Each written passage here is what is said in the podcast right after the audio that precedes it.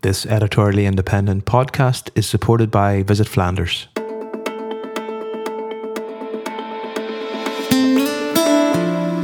Personally, I just try to produce minimum 5,000 bottles of each batch. Otherwise, I do them on kegs and I serve them on festivals.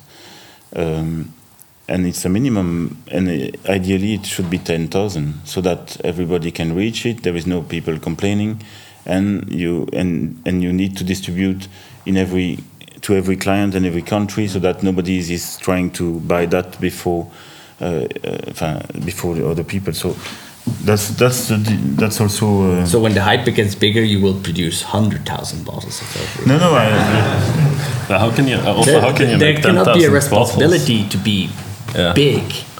But also, how can you make ten thousand bottles of a beer if you have one hectare of trees? Why not? Vines. Yeah, yeah. Then you have to put the whole tree in the that's, beer. That, that's, uh, that's another. Because that's the thing. Another work with fresh fruits from from this local is this farmers. is starting to get really interesting.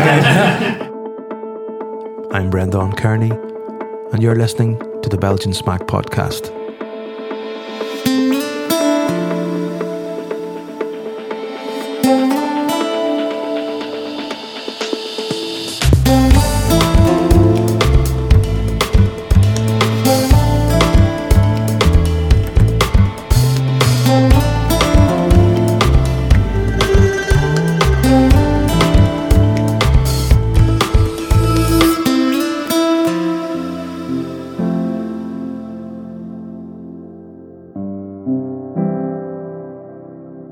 So today's podcast is a discussion with three of the more recent producers of wild and spontaneously fermented beer in Belgium. It's with Raf Souvereyns of Bokke, Pierre Tilquin of Gueuzerie Tilquin, and Tom Jacobs of Antidoot Wilde Fermenten.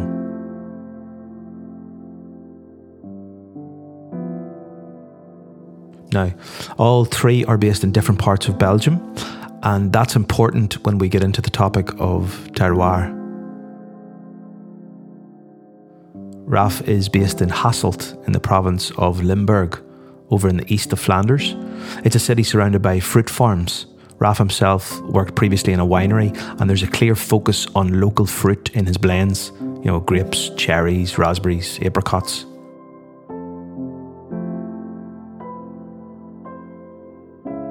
Pierre is based in Bierghes, uh, to the southwest of Brussels, in a fertile agricultural region with gently rolling hills and bustling villages. He worked and trained at Cantillon, and he utilises inoculated wort from five different breweries in his blends. He made his name with Tilquin Quetsche, that's lambic, which is conditioned over an unusual ingredient plums.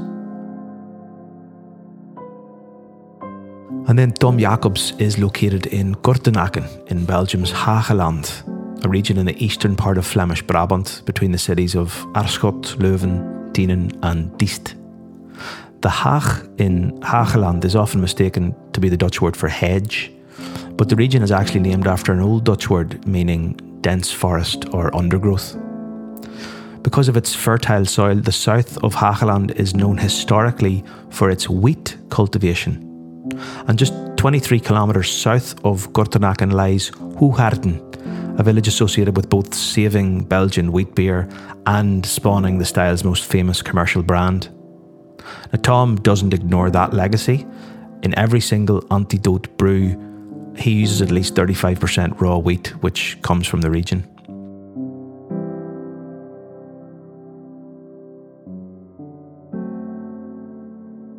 Now, this conversation took place pre COVID, back when it was okay to sit beside someone, back when it was okay to physically share a beer with someone. About a hundred people or so stocked up on some lambic and mixed firm beer and crammed into a tiny, old, beautiful theatre in Ghent, the Tinnenpot, to listen to Raf, Pierre, and Tom talk about terroir and about hype and wild beer and about their motivations. We also get talking about the politics of this type of beer in Belgium. And given that these guys are very, you know, three very different personalities, it does get very interesting.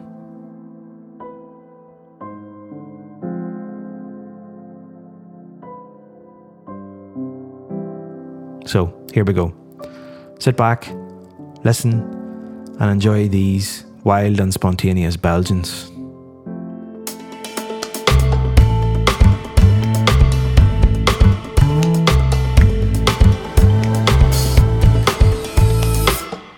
We have uh, uh, Tom Jacobs of Antidoot Wilde Fermenten. We have Pierre Tilquin of Gueuzerie Tilquin. And we have uh, Raf Souvereyns of Method Goat, the blendery formerly known as Bokkereyder. So, can you please make them all feel very welcome this evening?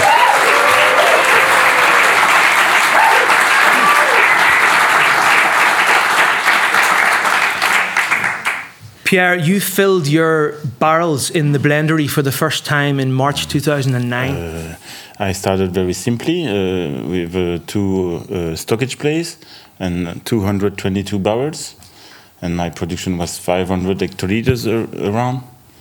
Uh, and then I had a lot of chance. I could uh, grow rapidly and, and, and, and, and sell all my production easily. So it's been yeah, it's been fast and and, and, and, and very enjoyable. It's uh, it was a, a great uh, journey, I would say. And of course, before that, you were doing some other things. So you were doing uh, statistical genetics, Yeah, and you were also studied in uh, bioengineering. yeah, Um, and I think you also studied animal breeding. yeah. So, how do you get from statistical genetics to um, blending lambics? Uh, I think it's it's something I understood after uh, making this choice. I was uh, I studied animal breeding and I was not too bad at the university, so I was proposed to do a, a PhD and be a student assistant. So I did uh, g- gave some lessons of uh, uh, gen- basic genetics and uh, statistics and probability. And I did a PhD in statistical genetics, very theoretical on, on computer models about statistics for uh, the identification of uh, disease resistance genes and so on. It was very theoretical on computer with simulations. And after that, I was, I was very fed up with research. I wanted to stop. I finished my PhD quite a bit with some difficulty, but uh, I did finish it. And um, and I wanted to come back to something more practical. And I visited during my PhD. I visited uh, Fontaine. I visited Cantillon, and I think and and and due, due to due to the, the my, my wife at that moment, which is now my ex-wife, I had to live in Brussels. So and and and visiting Cantillon is is that it was giving a bit the the the, the impression that you you are in a farm in the city like uh, like I like at the start studying animal breeding. It was a bit like uh, starting uh, not animal breeding but breeding lambic, I would say, uh, in, in, in, in, in by living in a city. So I started to to learn more about lambics, and I and I, I- and, and and my patient grew progressively, and then I, I tried to to start a project. So there was a switch that okay, yeah. this is something that I would like to do. Yeah. So you also mentioned some breweries in which you had sort of internships or some experience. Yeah, I worked there Um, for six months in each. Yeah, Did you also work in Brouwerij Huige? yeah. So Brouwerij Huige is the producer of a beer called Delirium Tremens, which is in Melle, not too far from Ghent. Um, how did you end up in Huige, and what sort of thing were you doing there? Uh, uh, with a PhD, you are you are not easy to. It's not easy to find a job. It's a social reinsertion, I would say. So um, so I sent something like forty letters, uh, and and the only one who accepted me was Eric Brewery. So they gave me a lot of chance to learn the job of brewing. Because I was uh, I was uh, coming regularly, they said to me that there, would- there would be a, a post uh, soon, and then I came regularly, and then as I was there, they hired me. So they gave me a chance to learn to brew, even though it's not my preferred beer. They, they were very nice persons, and I learned a lot there. And then you mentioned Cantillon and Driefonteinen. So what type of things did you learn specifically there when you were doing your internship?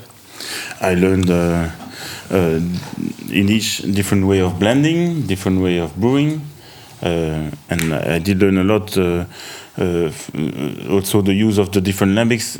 So I, I learned to, to, to taste and, and use Boon lambic, Lindemans lambic, and Girardin lambics at uh, at Driefontein.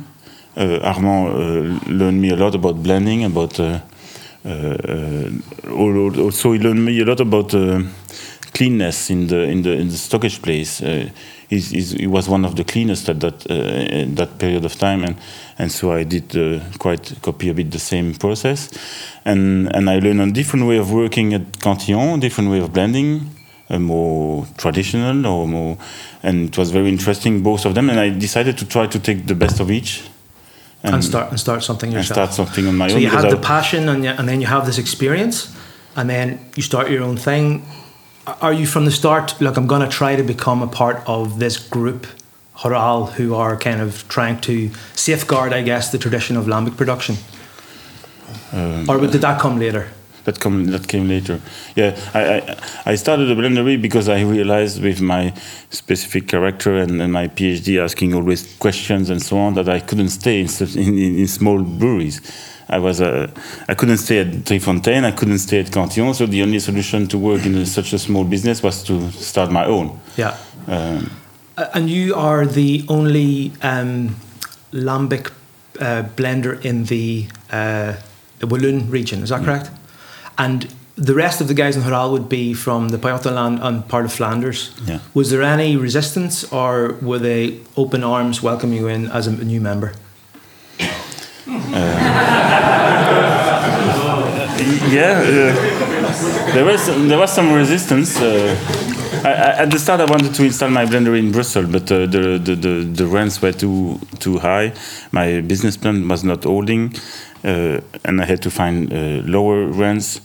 Uh, and so I decided to install my blendery just at the border. Where, if you see at the back of the blendery, you see the the wood uh, where you have the, the the the language border, and and I'm in the Senne Valley, the French-speaking part of the Senne Valley, in fact. So, uh, and as I say always as a joke, I'm in the cleanest part after Colruyt is finished. So, uh, so I think I have the best hair. But, uh, um, no, but uh, yeah, I had some resistance. Uh, uh, uh, but from yeah from Armand and Carol. but uh, after some certain time they accepted me. Yeah, because now you've become, um, well, one of the kind of spokespeople, I guess, for the group. One of the Uh, uh, someone who um, sometimes issues statements and helps uh, at events to kind of be the face of HORAL, along with Frank Boon, Yeah. who's the chairperson. But the, the, the chairperson is changing now, but uh, uh, the new one will be announced soon. Who's, who is that? I don't think I. Okay. I, well, we'll, we'll, I- come I back. don't know if I can say it. I Okay, know. no problem. Um, uh, Raf, um, you come from a different background. Uh, you actually started out in the wine world. Yeah. So, tell me a little bit working in a winery, first of all, uh, how, how it's different to working in a, in a sort of a lambic blendery. Uh, it's it's not so much different, and, and that's how I at some point made the transition. But how it all started is in uh, the place where I'm from, uh, Limburg, which is like mm, east of here, quite a bit east of here. Um, there's uh, several small wineries in the south of the province. Uh, there's the Haspengouw uh, fruit region of Belgium. Um, so there's several small wineries, and I got to know those people more than 10 years ago. And I was just helping out there and you know, picking grapes, uh, pressing grapes, filling barrels, fermenting wine, bottling, and that's kind of where I learned as a hobby uh, to to make wine. Yeah. Were you, were you drinking lambic at the time? Yeah, Uh, that you were yeah. making wine, so there was always an interest. Yeah, yeah. There was yeah when I when I got into college. That's actually when I started drinking craft beer, and then yeah, very soon after that, uh, it got into lambic, and yeah, because it's the beer that's totally different from any other beers. And I've, uh, my my father is a wine drinker too, um, so yeah, I, we tasted wines together long before that. Before I started drinking beer as well, that's how I always had an interest in wine as well. Yeah. And, and you know, take me through the moment that you say, you know what, I'm just going to leave the wine world and I'm going to open up a lambic blendery. Uh, well, that never it happened by accident, kind of. Um, but at some point, I was I was helping at a winery. We just uh, bottled the Feuillette, which is a half-sized uh, Burgundy barrel. So full size is 228, half size is 114. Um, and after bottling that uh, wine, um, the winemaker told me, "I'll just take the barrel with you." Didn't have a clue of what to do with it, and he said, "Go to, go to Brussels and go fill it with that lambic beer you're always talking about." So that's what I did the next day. I put it in my trunk and uh, I filled it here and there, a little bit of lambic, and yeah, it was very hard to get it out of the car at the end of the day. it was exactly 114 And kilos then you heavier, start learning yeah. the importance of logistics and transport and everything. No, I was I was not really thinking of what I was doing. I, I thought it was fun to fill a barrel of lambic, of course, but I had, had no no space to put it even. And um, my, the year before, my, my grandmother she moved from her house to an apartment. Um, so that first barrel, we got it out of the car after a few hours, and uh, we we put it in the in my grandmother's bathtub, literally, and it was just sitting there for a while. And yeah, I thought it was fun to have a barrel of lambic, but. I had no plan and what to do were you were you tasting these the you know the products of this creative labor with the guys who you were working with in the wine Yeah, sector? yeah, yeah, what, were, the- what were they saying? Uh, well, they, they say lambic is, is dirty and you know, it smells like infected, uh, infected wine to some extent with all the bread and you know. So is the- there a snobbery from the wine world to the beer world? Uh, not exactly. It, it, it really depends on you know if you're a winemaker, it depends on what style of wine you want to make. If you want to work in a more natural way and you allow the wild yeast to do their thing, or if you want to work in a very controlled way, where you add sulfites and God knows what to to make a very clean fermentation of your wine. So, but but most of them are at least interested in it. They, they might not like it, but but you know, tasting lambic with them is, is, is interesting. And also the, the the way I tasted lambic then was. I, I tasted it in a way that I was used to tasting wine Through the lens of a- didn't of a approach wine it as a beer, but as more as a wine, like the analysis of like the mouthfeel and the acidity and and uh, you know the bitterness or tannins from the barrel and the woody character it might get from a barrel. So yeah, that's how it all started. Uh, you mentioned as well you're from Hasselt, Borgloon, Haspengouw, Yeah, yeah. which is one of the sort of the more prominent fruit growing regions in Belgium. I mean, are you working in your beers with local fruit, or do you? Because a lot of a lot of a lot of you guys are all working with fruit more sort of quite extensively. Do you do you like to go for the local stuff, or are you just trying to get the best quality you could find? Uh, the best quality local stuff. That's yeah. I really prefer buying directly from farms, and most of them are in, in the region. Not too far. There's also a farm actually in Pajottenland I also buy fruit from uh, because they have like exactly the varietals I want of specific fruits.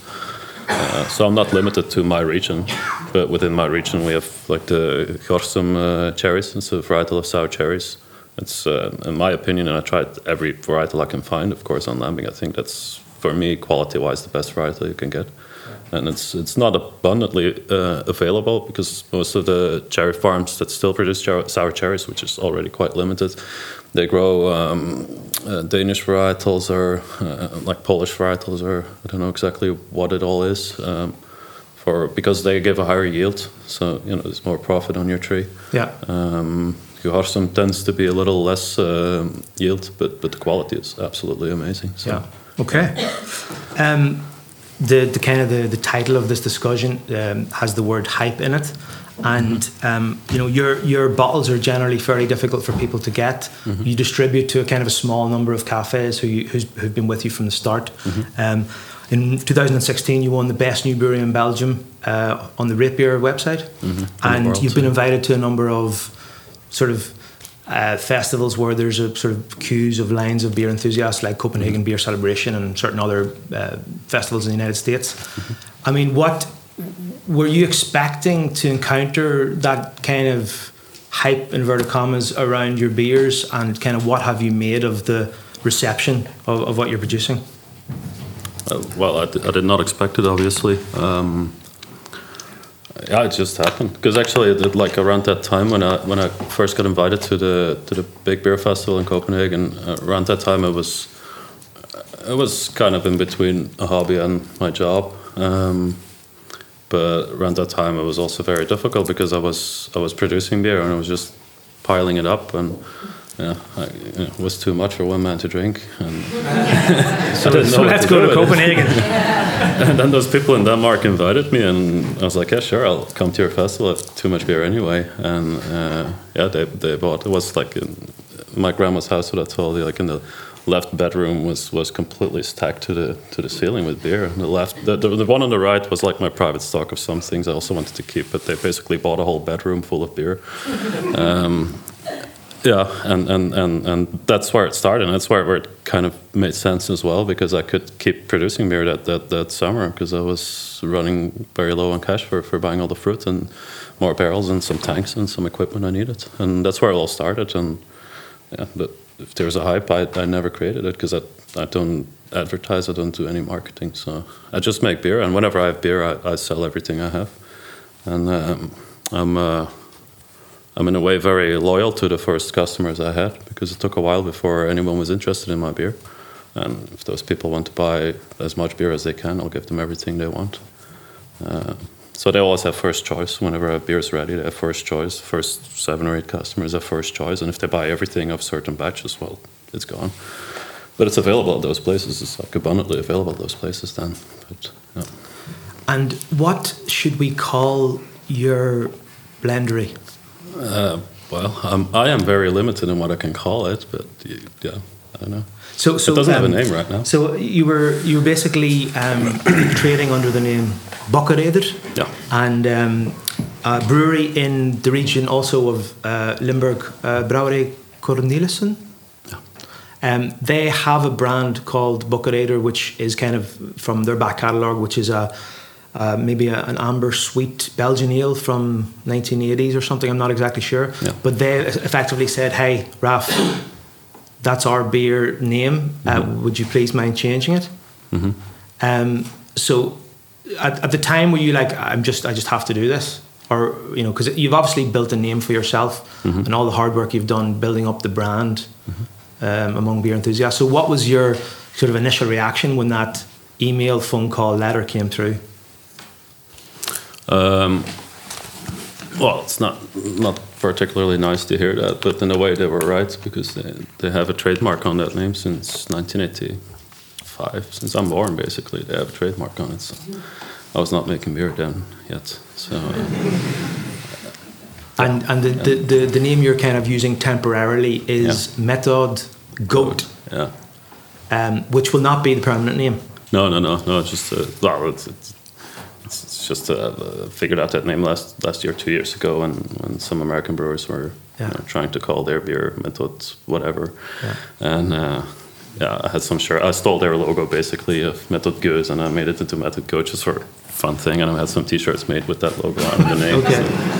So it was just to poke fun at those people and Yeah. to poke fun. Yeah, I was just like making beer is fun. And the, the, the, the term But is actually, it, it would translate as something like Billy Goat Rider. Go right. yeah, and it's yeah. an, a legend from the province of Limburg, actually. Yeah, exactly. It's it's in different spots in, in Belgium, Limburg, uh, um, the Netherlands too, and there's like different regions that have their own stories. Uh, Yeah. It's uh, it's kind of an urban legend slash factual history. There's also Yeah. some historical facts in there. So, what will the name be? The new your- name, I, I don't know. I, I, haven't, I haven't that time to think about it. I'm still Okay. bottling beer. I, have, I have better things to do than think about it, name. I still make beer, and the beer is still the same kind of. Well, it's just getting better, I think. But, uh, yeah, But the, the name temporary names can stay long. That's that's it. Yeah. Meto I stay also. Yeah, that's that's the that's the fear I have that I will actually stay. yeah. It'll stick and you can't get rid of it. Uh, well, I had to give up my email address, and so I changed it also to methodgo at Yeah. gmail.com, and, and, and yeah, So now- I now renamed it's everything done. to methodgo. It's just temporary, and Yeah. I'm afraid it will maybe stick. Tom, you're uh, you are producing uh, beer, wine, and cider in uh, Kortenaken, which is um, in uh, the Vlaams Brabant region. Yeah. But you're originally you were a philosophy teacher in Leuven. So can you tell me again how, how you got filled that gap? it's for for me it's it's it's it's pretty in the same line uh, i was i was studying uh, say some of the premises of, of modern society of modern philosophy and i i i was somehow like criticizing the say the how modernity became like a virtual program you see with like with descartes. Like it's all about thought like i am because because i think. Uh, and we've seen like whole modern culture is built on this virtual logic. So i was looking for embodiment of of, of making things carnal. But if- when that is your critique it's logical that you come become somehow tired by just doing that in theory so you want to embody these things so when we moved to Kortenaken uh, with my wife 10 years ago, uh, we moved there because we had some space to do things ourselves. so provide for for our own food, so our own meat and our own vegetables, and that's that's also the same moment when I started homebrewing. Um, so But the homebrewing was was not so much a, a kind of a, a manifestation of beer geekery. It was more the value system of let's try and make our own shit here. I had no idea about craft beer. Yeah. um, I've, I've never been too much. I just, 'cause of course, when I could try some special stuff, so I would do it. But I was just, I was mostly drinking Orval. Okay. But instead of just buying stuff, we just wanted also to, to make our own beers, just as we had our own vegetables. That that's that's how it started. So I presume then that you're going out to the shop and you're buying a packet of pure single strain cultured yeast hmm. that you can then hmm. pitch into your wort in a clean environment, right? That's how it started. Yeah. Okay. So yeah, sure, sure, making sure, clean sure. top fermented beer. of beers. course, in, Okay. in the beginning, you just want to. I had no idea about how you make beer, so you start learning, and you, you start with the basics. So I think in the I, I think the first beer was a triple, uh, which is logical when you're Belgium ten years ago. But then I think we started after two years or so. We started adding Orval dregs. It's like, hey, this is more interesting. I had no, there was no like maybe like Milk the Funk or so, and there was no idea for me. Like, I'm, I'm only on Facebook for two years, I think, or three years. So I had, I had it was more difficult to learn. So it was more slowly learning and seeing like, yeah, I like this more. So, so how would you describe your beers now? Hmm. Like, how would you describe the identity of what you're doing? The beers, Yeah. we try to make because like like Raf, I've I've been especially like the last four or five years more into wines, like natural wines, wines that are also made with indigenous yeast. So we try to make beers that are somehow inspired by the some like by more like vinous qualities. Um, And are, are you kind of going out and capturing those yeast strains that you're Yeah. using in your own local terrain? yeah. So h- tell me how, a little bit how you do the that. process. Yeah. Um, what we do now we have a we have a cool ship. So all the beer we make goes through the cool ship but not all the beer is spontaneous. So one of the base principles is that we never buy yeast. So we have a house culture that comes from wild captures. So we captured it uh, from different places but it grew into one culture over time because it's too difficult to maintain separate cultures. And we've been using the culture now i think consistently for the last three years and it's working very well for us. We lo- but it also it, it, it shifts it changes a bit because i always go to the cool ship and we also use it for the winemaking. We use it for the cider making but you get new input from these And different is, is, sources that, is that kind of sac with the element of lactobacillus? yeah Or how would you describe the character of it? Yeah, we've never done uh, like a microbiological analysis, but like you learn like what's in it by just seeing how it performs. So we know there's like a wild Saccharomyces. If I look under the microscope, I see like all, all kinds of different shapes, and I have no real idea what it's what is actually there. Uh, so that can be several strains. Uh, we just know how it performs. So we know there's lactobacillus there, but we see because we did some. I'm also pretty interested in in herbal beers. We did some real brewed beers. That means beers without hops. But then we see lactobacillus are going crazy. So they produce quite a lot of lactic acid, and it's a profile we don't like so much. So now we mainly use aged hops to limit those lactobacillus. That means we slow down, actually like in lambic, um, the, the, the lactobacillus, and we favor pediococcus over time. So I guess pediococcus is in there from the way it behaves. Same time, we know when we use that same culture after several like very hot beers. Yeah. In a non-hot beer, it produces again a lot of lactic acid in a quick turn. So we know lactobacillus. They like it. It seems like everything stays in there. It just depends on what conditions you create, and then what organisms will thrive in those conditions. And, and Raf, we were talking a little bit about fruit as well, mm. and you grow quite some of your own mm. fruit. Uh, o- You know, in the sort of the back Mm. Yeah, part yeah. of your of your house where the where the brewery is. Yeah. Um, you're also trying to do that, I guess, without using pesticides or Yeah. sulfides in production. Yeah. Um, that in itself causes sort of production challenges Mm. and agricultural challenges. So, what fruits are you growing, Mm. and what are some of the problems that you encounter doing it in that way? Uh, it's not a real farm, so it's like the production of fruit is is like rather limited. But also that's why we, we want to keep our brewery. It's a very small endeavor. I think we have in total 80 barrels, and now we've like the place is packed, so we have reached our maximum. Uh, we have no plans to go beyond that. But like many of the batches that we make, it's just one, two barrels. So it depends on the fruit we can get. The the main quantity for fruit that we have is, is uh, grapevines. So we're, we have uh, some 10 different varieties, uh, in total just 500 plants. Now we're, we're planting a new vineyard this year, uh, I think six, 700 new ones. Um, one of the main difficulties, of course, when you do in Flanders, we have a humid uh, climate, so fungal uh, diseases.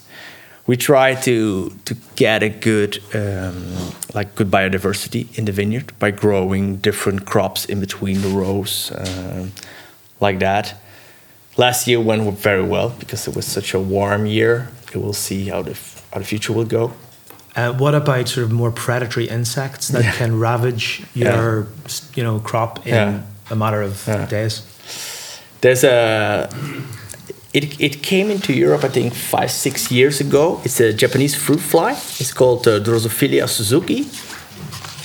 And it just it's just a tiny fruit fly. But it's, it's, uh, it's a disaster for all kind of uh, soft fruits. Um, so we have a, our neighbor has a very beautiful old orchard of Gorsemkriek, the one that Raf told about two years ago i could not pick one cherry because every cherry was just punctured. So the fruit fly it lays an egg into the fruit. And so because it's broken you get acetic acid and you can no longer use it. At least no longer when you don't use any sul- sulfides or that would kill the acetobacter that causes the vinegar we had two years ago the same with uh, with the grapes. So the remedy was um, there are no natural predators. So we try to, in the long term, to have all the biodiversity to attract a lot of different insects will, will cause a kind of e- equilibrium. But for the moment, because it is it's an exotic animal, there's there's no no natural enemies. So we we packed every cluster in a kind of cloth bag. So it's completely So closed. that's very intense manual work on Yeah. each, Yeah. every single uh, vine. Yeah, on every single cluster, even. Uh, Yeah. And I mean, you're trying to keep everything in equilibrium. Yeah. But uh, that's that's must be quite frustrating at times, right? Because then it's because I see some monocultural vineyards, they have less problems with it because there's no other fruits in the area. We have all we have blackberries, we have uh, raspberries, all fruits that is ripe before. So the colonies they can reproduce, and then in September when all the other fruits are done, they just go to the grapes. So we have like maximal damage. In the short term, we're losing. Yeah. But the idea is like in the long term, we believe in, in just that you have a system that is very stable, like a Yeah, and I mean, and the type of beer that you guys are producing is very much a long-term game. Yeah. Um, and what does the name of the brewery is um, Antidoot Wilde Fermenten? Yeah. So what does that mean? The wild ferment. I think speaks for itself because I'm presu- uh, uh, my Dutch isn't that good, but I guess it's wild fermenting. wild ferments. Yeah. Because we don't we didn't want to call it brewery. Because we also do the cider, we make wine. We also like to mix these kind of things up. Um, so we we see it more as the same. Like this, like the way we produce the wine or the cider is very similar as the way we, we do the beer. Um, the antidote is, uh, I think, it's a you understand it in, in Antidote English is too a remedy to Yeah. poison. Yeah. it's a bit of an antidote to say that modern culture again I was referring to that is that's always about total control. There's a, there's a I think he's, he's a, a Polish sociologist, Zygmunt Bauman. He, he understands the whole the whole idea of modernity as a way of of of a weeding, a garden project, where you have these typical, say, modern uh, gardens. We also see it in Flanders, where people have like to have their grass perfectly trimmed and perfectly green, no dandelions, and so it's a kind of fascism because yeah because you, what you have to do there is you have to get rid of the weeds all the time you have to kill all the stuff that doesn't fit your program So your your your kind of internal struggle is to provide the antidote to that what you've just described, even if it means dealing with the aggressive Japanese fruit fly. yeah you have to, to create a like an environment where everything is somehow in equilibrium Okay, no, that's, that makes sense. Um, so, if we're going to talk, guys, about the future of wild and spontaneous and mixed fermentation beer, I guess we're going to have to define what we're talking about first. So, um, Pierre, what's what's lambic?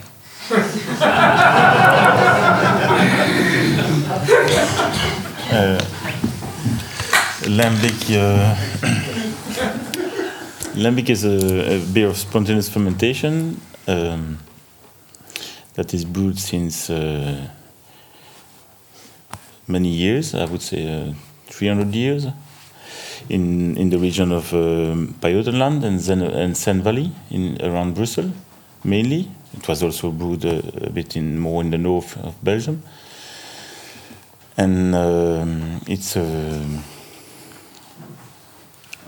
it's a, a beer which was uh, uh, obtained because there was a big uh, production of um, of wheat and in the region of Brabant, so they, they, they, they decided to use some wheat in, with the barley malt, and and yeah, they, it's a very ancient process of doing beer. So it's a bit the the the origin of every beer. Every beer was uh, was going in a coolship and was uh, cooled like that in the past, and it is the only beer which stayed. Um, in, in production uh, until now. Uh, the only beer of spontaneous fermentation which stays in production uh, until now, and so yes, it's a very traditional beer from Belgium. So its its definition is kind of based around process and uh, terroir. Yes. So, um, Raf, if you were to have a brewery, for example, because you're buying lambic produced in the Pajottenland, which has been made to a, a, a process specification, if you were to brew your own spontaneously fermented beer with 30% unmalted, uh, unmalted wheat and long boil, aged hops, coolship, aged in wood, would you be brewing lambic? Well, there's an issue with your question because I cannot brew beer at all. So I don't know. So you got if me I cannot brew beer. I don't know what to call it. I need to. Um, that's a good question. That, that's. I mean, it's, there's so many opinions, of course. Well, here. well, Tom, Tom has a brewery. yeah. Tom, do you brew lambic? Uh, we, we sometimes brew lambic, but we don't call it lambic. Okay. Why not? Because uh, uh, with my brother, so what what we do is together with my brother, uh, So, what's your brother's name again? Wim. Wim. So you and Wim Yeah. are on this Yeah, project yeah. together. So every Tuesday in winter season, he comes to brew together. We had a lot of discussions. And in the beginning, I, I- I was maybe a bit naive. Uh, we said like, because we do several things, uh, so for like several beers, it's more and more evolving to our some one type of base beer. But we said like, if we brew a lambic beer, what like what means uh, spontaneously fermented with uh, let's say 35% raw wheat, aged hops, turbid and so yeah, this is a lambic. Because we were just talking about like So you're, you're saying you're saying process Yeah. is the important part of it, not terroir. No, but we, we had the idea like we would call it among each other. Like sometimes like we, we do a saison or we, we, we, we do a lambic. And I, I wasn't really thinking about it's just, it's just a beer style. And when we make that beer style, why would we not maybe in the future call it like that? But then more and more when I just discussed with people, I came to real because I was not a beer geek. I came to realize that lambic is, is not just a style; it has become like a religion. and when we have this religion, you have all these officials who are like, and it's always with like officials. There are a lot of lot of things involved in that. It's like, and if there's one thing I don't like, it's like cl club logic, like that, and, and put things in boxes. For us, it was just a name. Like you make a coach, it's like Coach style. coach style. Yeah, yeah, we do lambic style. but it's, it was not meant as a box. It was just like a like a style category. Yeah, but you're, yeah, so you're referring to it as a, um, a, a, a, a guideline for an educated consumer who Yeah. can more easily understand what is in the bottle. Yeah. But for example, Pierre, if you um, picked up a bottle of Antidoot and it said lambic on it, Mm-hmm. would you feel that that's a correct description of what, what's in the beer in the bottle? If the process specifications were, for example, the same as some producers in the Pajottenland. If he's in Brabant and in Belgium, I, I, I, we have nothing to say. I, would say So, so for So- you, the the terroir question is about Belgium. Belgium and, and ideally uh, the zone of uh, around Brussels and and, and Pajottenland and Senne Valley. So uh, yeah, Because there are obviously there's a long, as you said, tradition of lambic and Gueuze in Belgium. You, you look at uh, Brouwerij Omer van den Hinste, Van Honsebrouck, they produce what they call Gueuze. Um, you have Rodenbach, we're producing Saint George Gueuze up until 1970. They're in Roeselare, which is certainly not in the Pajottenland. So is it something that belongs to Belgium? Or is it something that belongs to Pajottenland and Senne Valley? if you look at the history of the producers of lambic, it's more it's more linked to the Pajottenland and and, and Brussels and, and Senne Valley. And I think Tom said the word style. As, uh, lambic is a style. I think you have many different styles, but I think that lambic is just. Uh, more than a style, it's a, it's a traditional beer which has a long history, and, and I think it's a bit different. It's just a style. It's, it's, it's not just a beer style that everybody can do in around the world. I think, but uh, Yeah. So, it's, so it's, a bit not- different from just a style. It's a So bit if- more if- linked to the to the, Yeah. the terroir. if you had a brewery, for example, in say I don't know Texas or something, and they were brewing,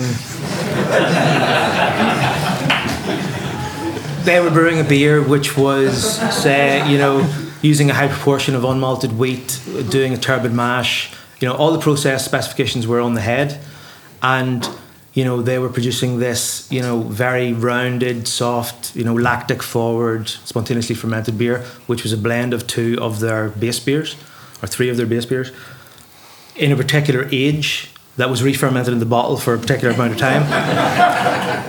um, is is that lambic?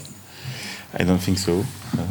Because It's a lambic style beer. Uh, lambic inspired. Uh, it's a beer inspired by lambic tradition.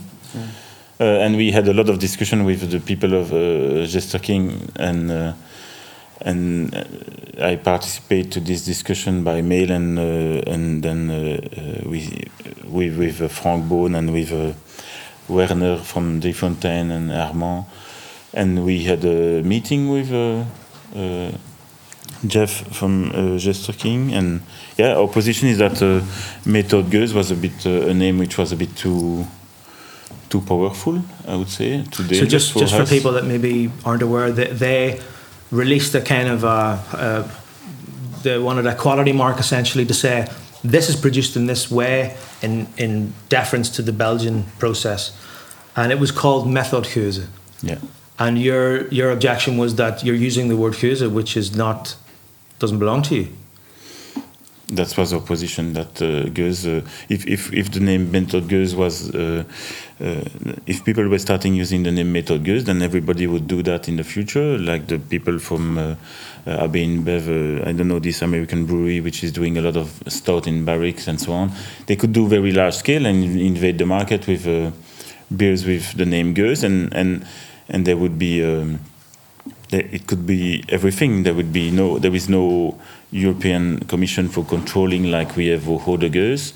Uh, there is no control, and it could be everything. Uh, when you when you speak to an American brewer, he has a sour barrel in the corner of his, uh, and he says it's my lambic, and it was just a, a contaminated brew. So, um, so I think we have to, to be to be a bit. Uh, uh, And, and is, is the fight also going on at home as well? Because there are producers of Lambic and Gueuze in Belgium who are not um, uh, holding the standard of process specifications that perhaps even some of the American brewers are. So, I mean, is there a fight to be had at home to try and safeguard this fantastic tradition of Lambic production?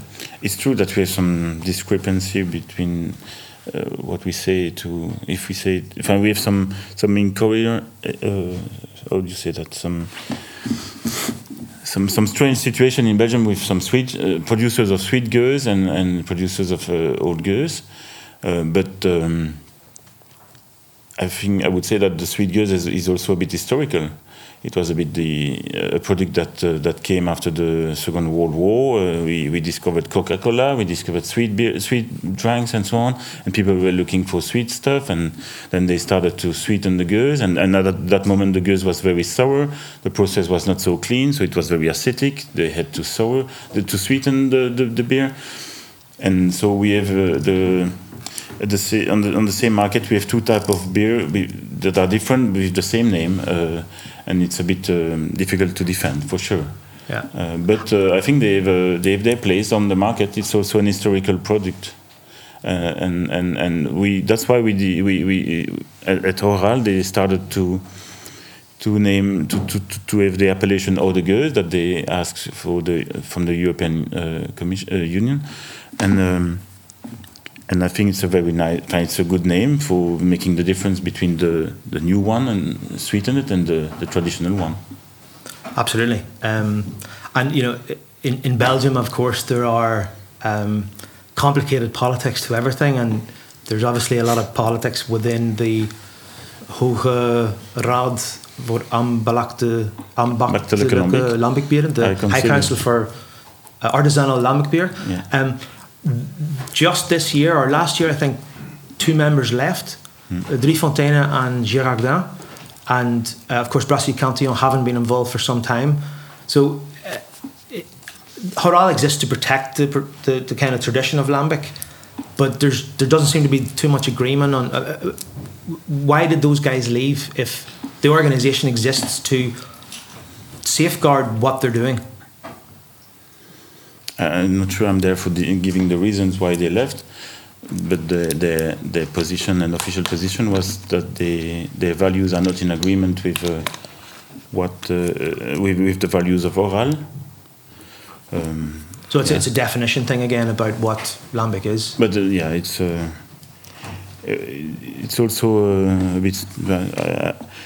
It came to a moment when when yeah when Lambic is going is growing, we every everybody can sell his production, so they feel the, the necessity to to go alone, and they don't need anymore to be part of a group.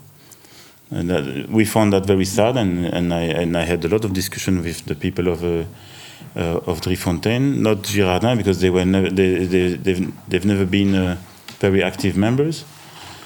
But yeah, I found very I found that very very sad, and and Armand was the founder of HORAL, so I didn't understood anything uh, at all why he left. Yeah. Uh, I know some reasons, but they are all many different small reasons. uh, Raf, whenever you um, um, get some Antidoot lambic style base beer in and you blend it with your, your Girardin and the rest of the stuff, are you going to put, what are you going to call that beer? Well, first Thomas to brew beer for me, and then we can talk. I, I, I don't know. But I, I, are- are you he didn't kind brew of- beer for me yet? So. Are, are you kind of um, um, but actually, yes. careful about what, what you what you call the beer, uh, given the kind of poli- political? Well, if it's lambic, I call it lambic. I just just yesterday, I got in uh, a batch of wort from uh, Den Herberg, which is a new producer of lambic. Yeah. Uh, is that lambic or not? I, well, we'll ask those people first what they define as it, it as, and if it's lambic, then yeah, I can use it in a gueuze and call it beer gueuze and or fruit lambic. So you're basing it on what they what they would define it as. Yeah, but that's, I mean, so far they call it lambic, and I think it's produced in the same region, and it uh, it uh, complies to all the uh, rules of. Oh, Den uh, are certainly in the Pajottenland. They're just yeah, right outside. yeah, I think so too, and I think the recipe and everything, and it sounds all sound and safe to me, and, and it's a really good lambic. The old lambic they so far sold in bag and box is fantastic beer. Yeah. Uh, but I also sometimes I use uh, saison, so I blend beers with saison too, and and then I just put on the labeling a blend uh, on the label on the back label it says a blend of saison lambic beer. Uh, so yeah, and if it's only if it's if it's without fruit, I call it gueuze, bottle fermented then. And, but I, I, I don't call it Gueuze or kriek or So you are careful enough about how you would. yeah, I, I make beer. I don't. I don't like You don't wanna dealing get in involved. politics too much. So the whole Oude thing, it's very Oude already. and, yeah.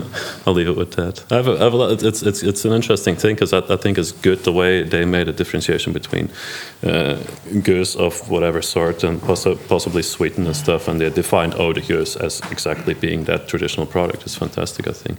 But if I want to put Oude Gueuze on my bottles, I have to, I guess. Uh, uh, ask permission from some I don't know exactly how it works. So I just call it Gueuze, which I think so far is fine.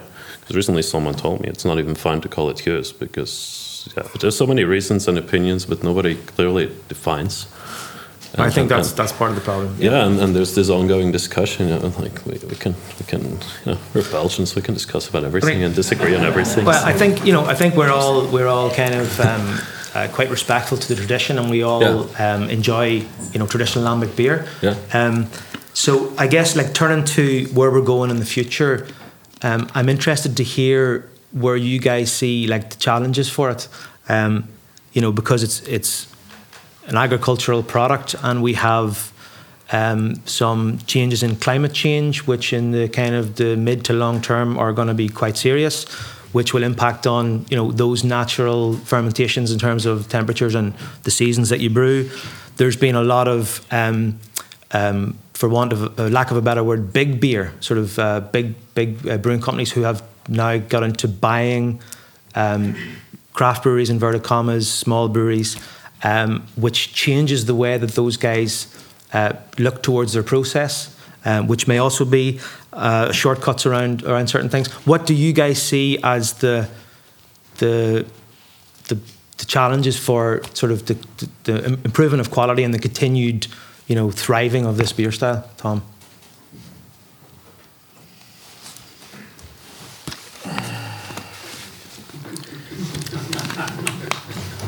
Take your time, Tom. we just know what the challenge is for us right now. Uh, it just to maintain because we have the rules that we play with. It's just around. It's not about lambic. It's just around quality control, and um, So you're, you're approaching it more on an individual basis rather than on, you know, you've got too much to do to be worrying about safeguarding a style of beer. oh, that's not an issue at all. Because Yeah. we, it's it's for us. m- But I'm just speaking much more, more, i- generally about sort of how you see it going on a more global scale, on a global. on a global scale.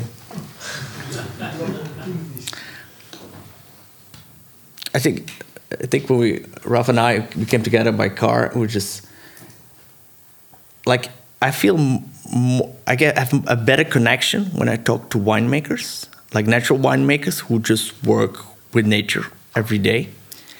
Than with say the big craft beer scene. That's a I have no connection. I don't know where it's going. I see just uh, many breweries, and I don't want. I wouldn't want to be in their position because that's a very it's a very competitive market uh, where people have to work very hard startups with low prices bringing out another ipas that would be i could never thrive in that. That would be way too stressful and it's um, so we just take it more slowly and it's we, i feel just to be it, it's nice just to be like somehow on the margin of that. We don't like we are not obs- we're not with newness it's not a thing but at the same thing traditionalism is also not a thing for us So because of the fact that you know what you're doing requires time and moves slowly, Yeah.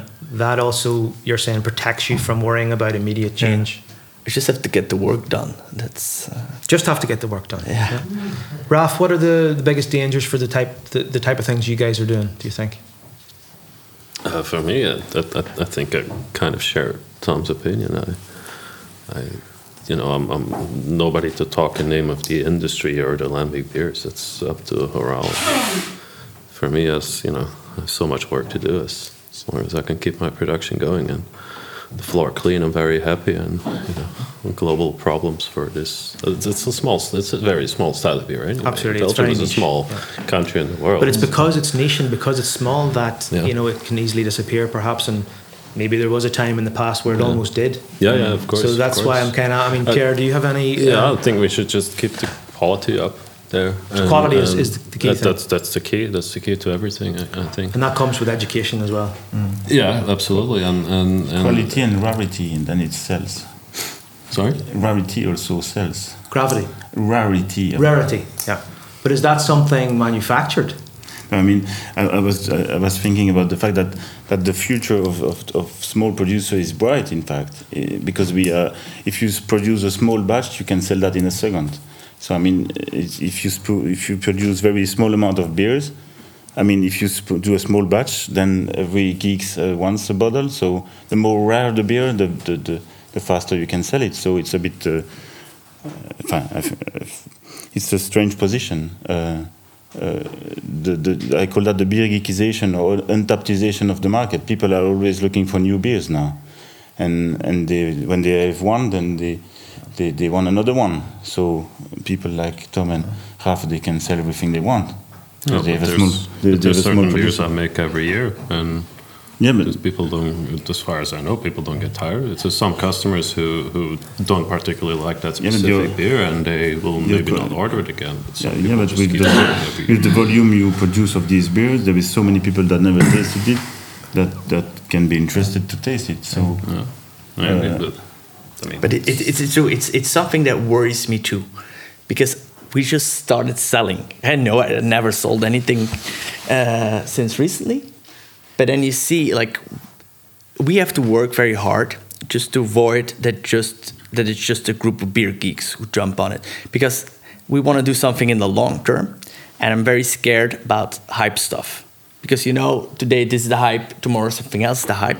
So we we put quite some time and effort in just making sure the bottle ends up with someone who's never heard about it, but just like someone the restaurant say like maybe you like to drink the cider with it. Okay, it's good. Like the cider, people happy.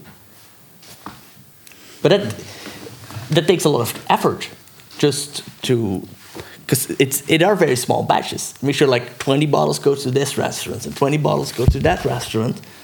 But at the same time you make it like available with people just want to drink something nice with their with their dinner. yeah, but you.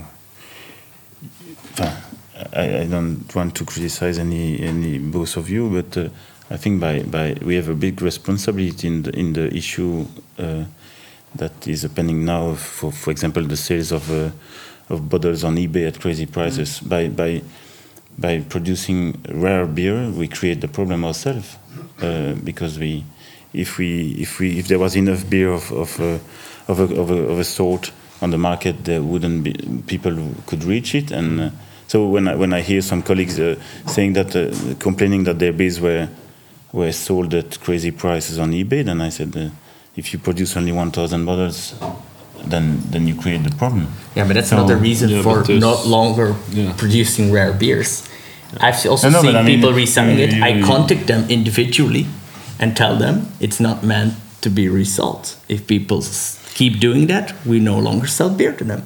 So it takes some extra Yeah, but it effort will- to it avoid will take that. a lot, of, of uh, energy to know the credit card number, to know every name, and it, it's uh, it's uh, you can't control that. You have something else to do than that. But this is a problem that's, I guess, not new in Belgium. Um, for example, Cantillon have been um, dealing with, you know, the black market and the overpriced selling of their beers for quite a, quite a long time, um, since they've become more and more popular as well.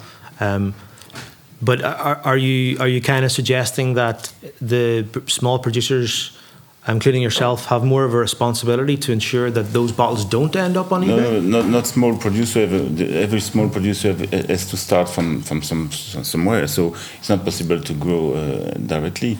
But uh, when when I see some bottles of Cantillon reaching crazy prices, but I think, um, yeah, personally, I just try to produce minimum 5,000 bottles of each batch. Otherwise, I do them on kegs and I serve them on festivals. Um, and it's a minimum, and ideally it should be 10,000 so that everybody can reach it. There is no people complaining, and you and and you need to distribute in every to every client and every country so that nobody is, is trying to buy that before uh, uh, before the other people. So that's that's the, that's also. Uh, so when the hype gets bigger, you will produce hundred thousand bottles of Velveeta. No, no. I, how can you also there, how can you there make cannot be a responsibility bottles? to be yeah. big. But also, how can you make ten thousand bottles of a beer if you have one hectare of trees? Five hundred vines. Yeah, yeah. Then you have to put the whole tree in the that's, beer. That's, uh, that's another. Because uh, that's the thing. They work with fresh fruits from from this local is this farmers. is starting to get really interesting, guys. but I, I, I do want to give these guys a chance just to ask some questions. Um, yeah. my last question is um, uh, my second last question is um, when do can we expect? Because I know you guys will have to work on the blending and everything, but when can we expect the the Méthode Gueuze Tilquin Antidoot collaboration to hit the stores? I don't know. Maybe one day if Frank Boon gives his blessing over it. Official HORAL invitation. You don't need any no. blessing of Frank Boon. Yeah, exactly. No, just kidding, of course. Yeah, anyway. You got mine, so it might be. It might be fun, actually. I think it'd be a lot of fun. Because I think we have we, we each have our own very different style of blending. Uh, it'd be nice, yes. It's. Uh, but I think they should brew also. That's yeah. important. They should be there at brew day. Yes, but if this guy wants to make 10,000 bottles, then I'm yeah, like, I don't have that. the brewer is complaining to the blenders about them not doing any that work. That would be 12 brew days. I, I cannot brew beer. You can. But yeah, you don't have a brew. We'll, we'll work out the details in, uh, details in the interval. If someone can brew beer for First us, of all, um, there, there's a microphone both upstairs and down here and Owen will uh, get to you uh, as quick as he can when he sees the hands. So if you could just again speak directly into the microphone and uh, ask your question, just so we can we can hear it pretty clearly. So you can put your hands up. There we go.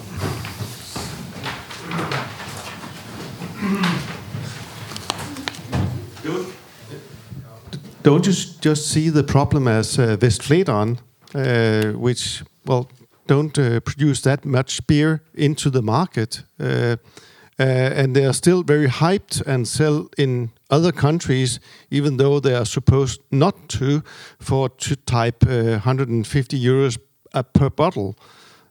so it's it's just like you you produce a good beer and it's sold at whatever price the market bears. So you, you produce small quantity of beer that's quite good, and you know the market will pay. So is is that that's a fact? How do, how do you, you can't prevent it? Essentially, is that is that the point? Yes. Well, to, yeah, to, to, you cannot prevent it 100 percent sure. But in, in, in, my case, my bottles go to bars, and the name of the bar is on the label, and I ask them to not sell it as a closed as a sealed bottle and to not resell it to any other places and that's how I try to keep it under control. But there's, there's, you know, in the, in the world and the system we live in, you cannot 100% prevent that from happening. Those things. So, so what are you going to do? I would rather spend my time on making more beer than chasing people who sell bottles. Anybody else got a question?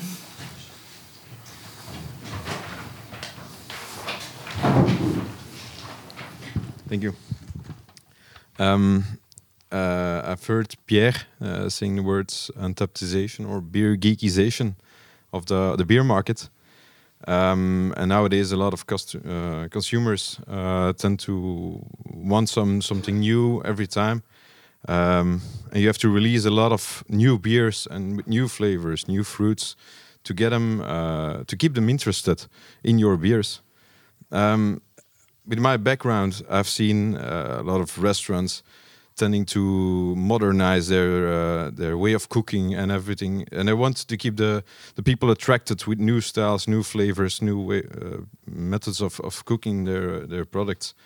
But nowadays, it's like for in Belgium, it's hard to find a, a good steak and fries for some good beef stew, Uh, and people tend to go back to the original way of cooking, and they're still happy to find some places where they still have traditional uh, food. Do you think that it's uh, it's something that's people are, are getting to go back to these traditional beers? and and within a few years we'll see people just asking for uh, regular gueuze and and and having their uh, straight lambics like they used to have uh, 30 40 years ago um, are we going to go back to the the, the, the regular uh, flagship beers of, uh, of, the brewings and then, get the more specialicus to the background? I don't know. I, I don't know myself neither. Uh, I, I hope I'm happy to see some people coming and buying just a case of gueuze, uh, because uh, but they are they are fewer and fewer, and I, I, I, had some more stock of gueuze this year than than than every other year. So I I had some stock left. So I hope that people will come back to the tradition to the to the simple ones. Yeah, but I consider the gueuze is my best product. That's the one I, in which I put the more energy to try to get it. Uh, improved. But uh, yeah, I think it's a bit. Uh, I need some. We need some. Time. In my business, I don't speak for uh, all my colleagues.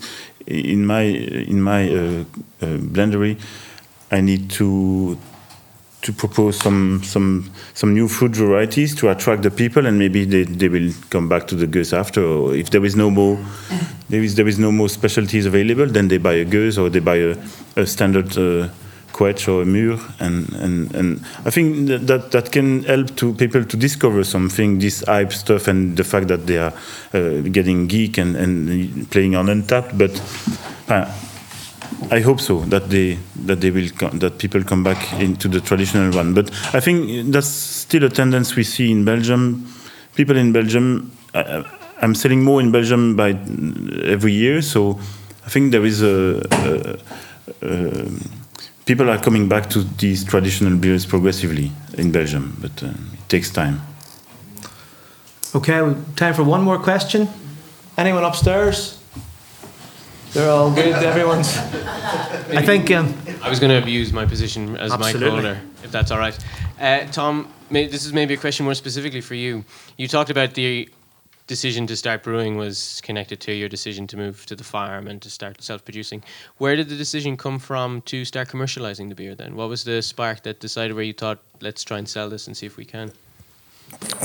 After a while, when you get so deep into a hobby, that's uh, that's the only thing you can keep thinking of. I was I was teaching philosophy uh, at the hogeschool, but like the last two years, it was getting more and more. Like just to drive there every day like it didn't work anymore uh, and then we decided like let's give this a try um, and from the moment i also quit my job uh, it's, it's a very small brewery but i thought like we have to do this like with our full heart and put all the energy into it just to make it work um, and we decided from from from the from the day one just to do it as a small i believe also like not just in brewing, in in everything. I think things have become too anonymous, too big. So to do it on a small scale, and also maybe you talk about responsibility, but it's also a bit of a selfish thing. Like I want to do my thing. I don't want to work with too many people. I don't want to run it as a huge organization or enterprise. I just I want to have fun with my own that, that leads perfectly into my last question. Do you enjoy what you do? a lot. Pierre, do you enjoy what you do? Me too, a lot. Yes, I, I work crazy hours, but I like that. Mm. Raf, do you enjoy what you do? Same, I work crazy hours and I love it. um, could everyone please um, join me in thanking my guests, mm. Raf, Pierre, and Tom, and uh, thank you very much. Give them a round of applause.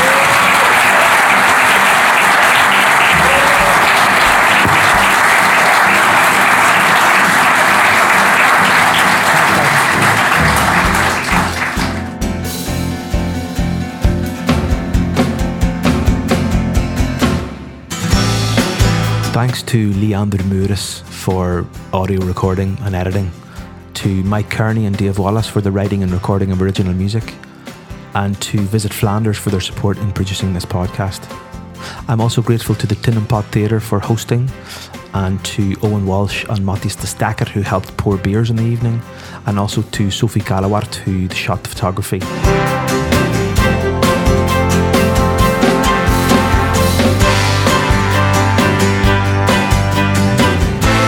Thanks to everyone who came along to the recording of this live podcast. You know, it was a, a fantastic evening and I hope we can do it again when it's safe enough to host public gatherings and events. And thanks also to you now for listening. You know, we really appreciate your support. If you enjoyed this episode, please do subscribe to the podcast, share it with those you think might enjoy it, and review the Belgian Smaak podcast in whatever app you use to listen. Please, it really does mean a lot to us. This has been the Belgian Smaak podcast. Until next time, love what you do.